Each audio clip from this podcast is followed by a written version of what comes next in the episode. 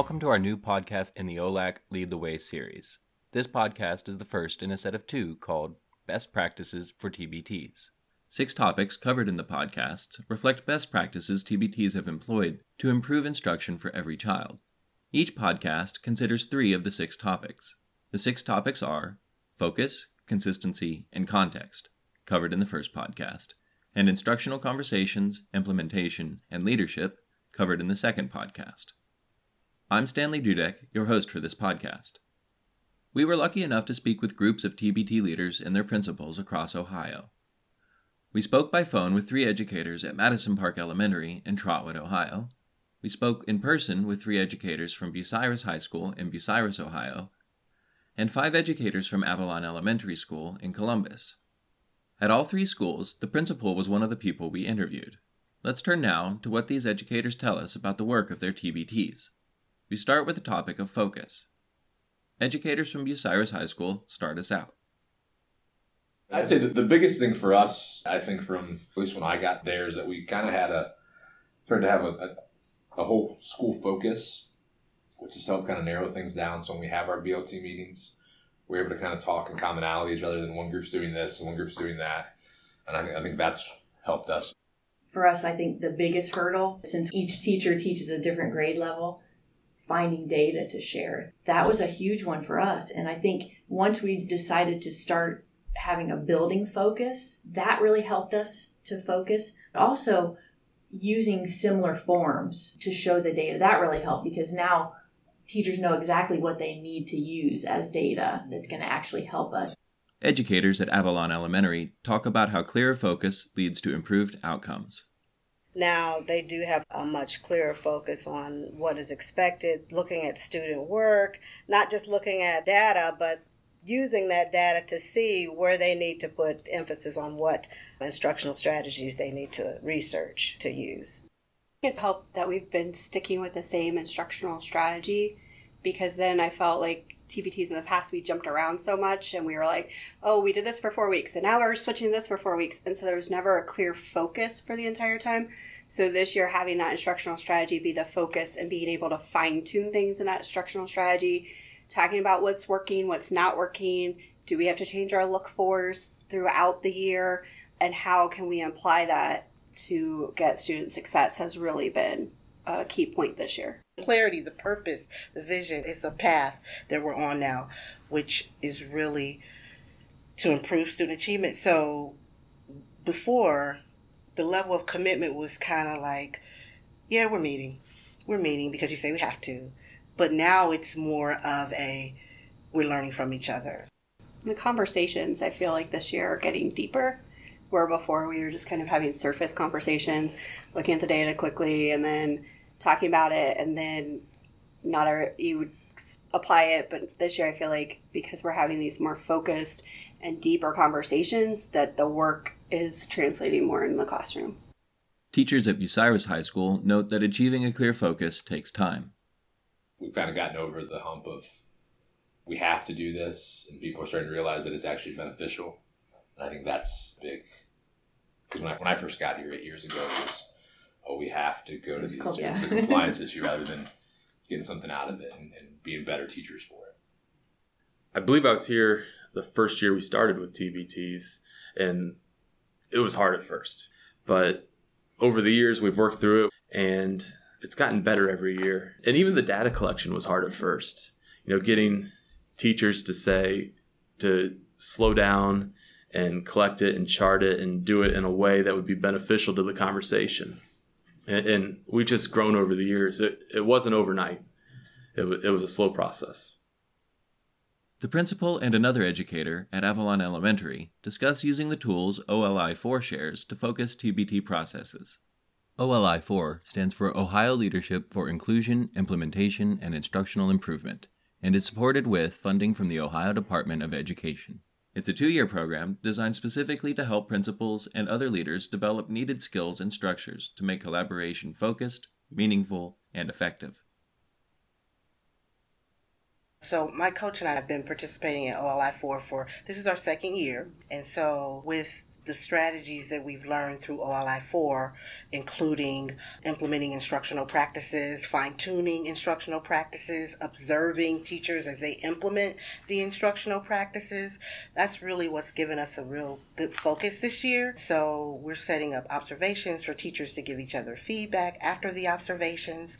And this really gave us a real clear focus because we pick out a particular instructional practice that we research and we implement and we decide on the look fors for that instructional practice and then success criteria and then we watch each other and we model for each other. I think that that's been the biggest part of our growth with tbts one thing that our team had talked about was having mrs taylor and mrs connor in and asking those reflective questions to kind of drive that focus for us as well to make sure that we're all on the same page.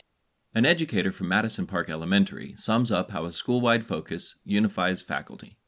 We have a common thought. When we don't have common thinking, we hash it out. Our next topic, consistency, is related to focus. The principal at Bucyrus High School talks about the way adult learning leads to better, more consistent practice. What I really love about the BLT now and our TBTs is we aren't trying to find an end result because we'll never really get there. And we also know that every time we learn, we realize we should have always been doing it this way. We should have always been doing it better. What will we know next year is we're going to do it even better next year, and we're going to realize we should have been doing it that way. And it's just it's a constant process. And the thing is, my staff don't get frustrated with that. We've embraced it at this point. You know, we've been living it for six years. So just knowing that this is constant this is, this is adult learning. It's never going to stop. And if it stops, it means you've retired. Once a school focuses its TBTs on instructional improvement, it is able to use high quality instructional practices more consistently. TBT leaders in the principal at Madison Park Elementary share some of the benefits of consistency. We have definitely seen evolve over the last five years. I mean, yeah. you started out and you really had to coach teachers into being willing to share information, to open up. And over the period of five years, with us being pretty consistent, teachers have come to realize that it's not a race against each other. It is something our building is trying to accomplish as one. So we need to make sure that we're sharing what works and questioning what may not be working and moving forward. Kendra Vogt at Madison Park Elementary, speaking about grade level TBT sharing with other TBTs to generate vertical alignment, shares the following insight. The collaboration is improved, the teaching strategies are consistent, the expectations are the same from room to room, and I think whatever we focus on is what we always do better on. And so that tells you something that and together working as a team, we're stronger than working independently. And I think a lot of us were trying to get by in our own classroom, trying to pull that load, and that was hard. So together, it makes it easier. When we first began, we had to learn how to work together and plan lessons and activities. And as the years went on, people would bring their student samples and they would share the successes we became more adept at discussing strengths and weaknesses of students so that we could change our planning and instruction. And we also looked at standards differently so that we could address the standards and the assessments that were coming down the line so that we could prepare the students better. Because no two schools are the same, our third topic in this podcast has to do with the importance of context. Whereas TBTs in all three schools are focusing on instructional improvement, they are adopting different strategies. This podcast ends with some specifics from Avalon and Madison Park. At Avalon, pure observation helps with focus and consistency. And I think those observations bring clarity because as kindergarten, as we went to observe everyone doing the phonics dance with their class, we realized our conversation wasn't clear enough. That although we were all doing the phonics dance, we were each doing it a different way. Maybe someone was using it on the smartboard, someone was using it with just the paper, showing them the pictures. The observations made it clear that, oh, we're not all doing it the same way because we're not always in each other's classrooms. But those observations were a good piece to make us realize, oh, this isn't, we're not all doing it the same way. That's what I noticed. I remember them in second grade had their big aha moment was when they were each doing their own thing, and when they did the observation, they saw not only that they were doing it differently, but that someone's class had a high level of student mm-hmm. engagement. And so then that's when they started to hone in on step by step what are you doing differently that is causing the students to be more engaged. And the observations helped us to say, okay, we came up with our look fors, like this is what we're going to look for when we come in and observe. For teachers at Madison Park Elementary, the strategy involved a dual focus on literacy and positive behavioral interventions and supports, PBIS. This focus resulted in the development of structural changes.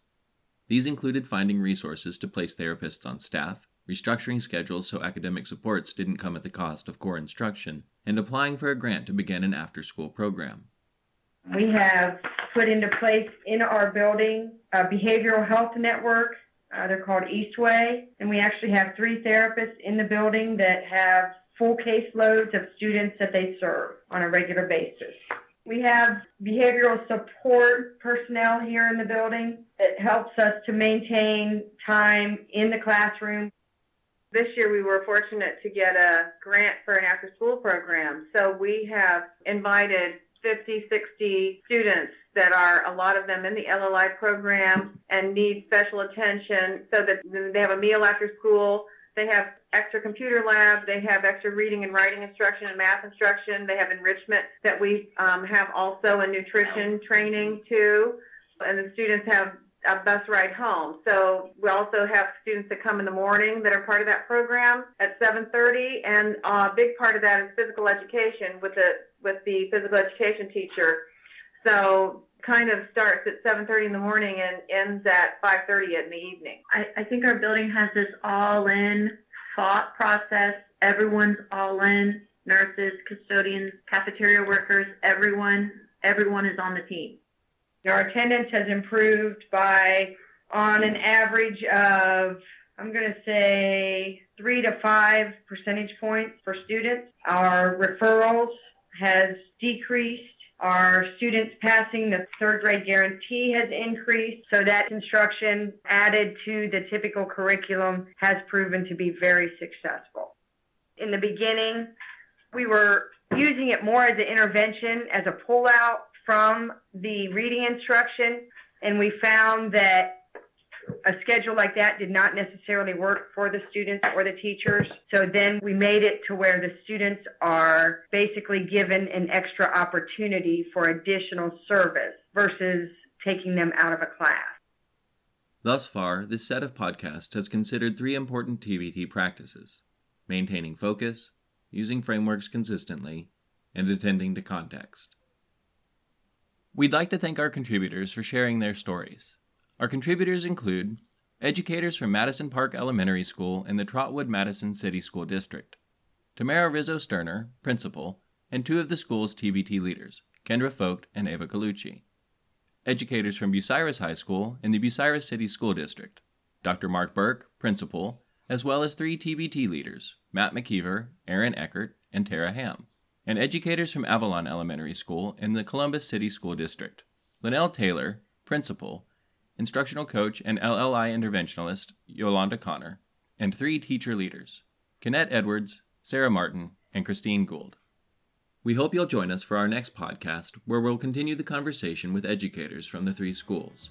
Topics include instructional conversations, implementation of agreed upon instructional strategies, and leadership. I'm Stanley Dudek. I provide support and technical assistance for OLAC podcasts through the University of Cincinnati's Systems Development and Improvement Center. Credit for our podcast music goes to Expendable Friend, whose musical composition is licensed under a Attribution Non-Commercial No Derivatives 4.0 International License.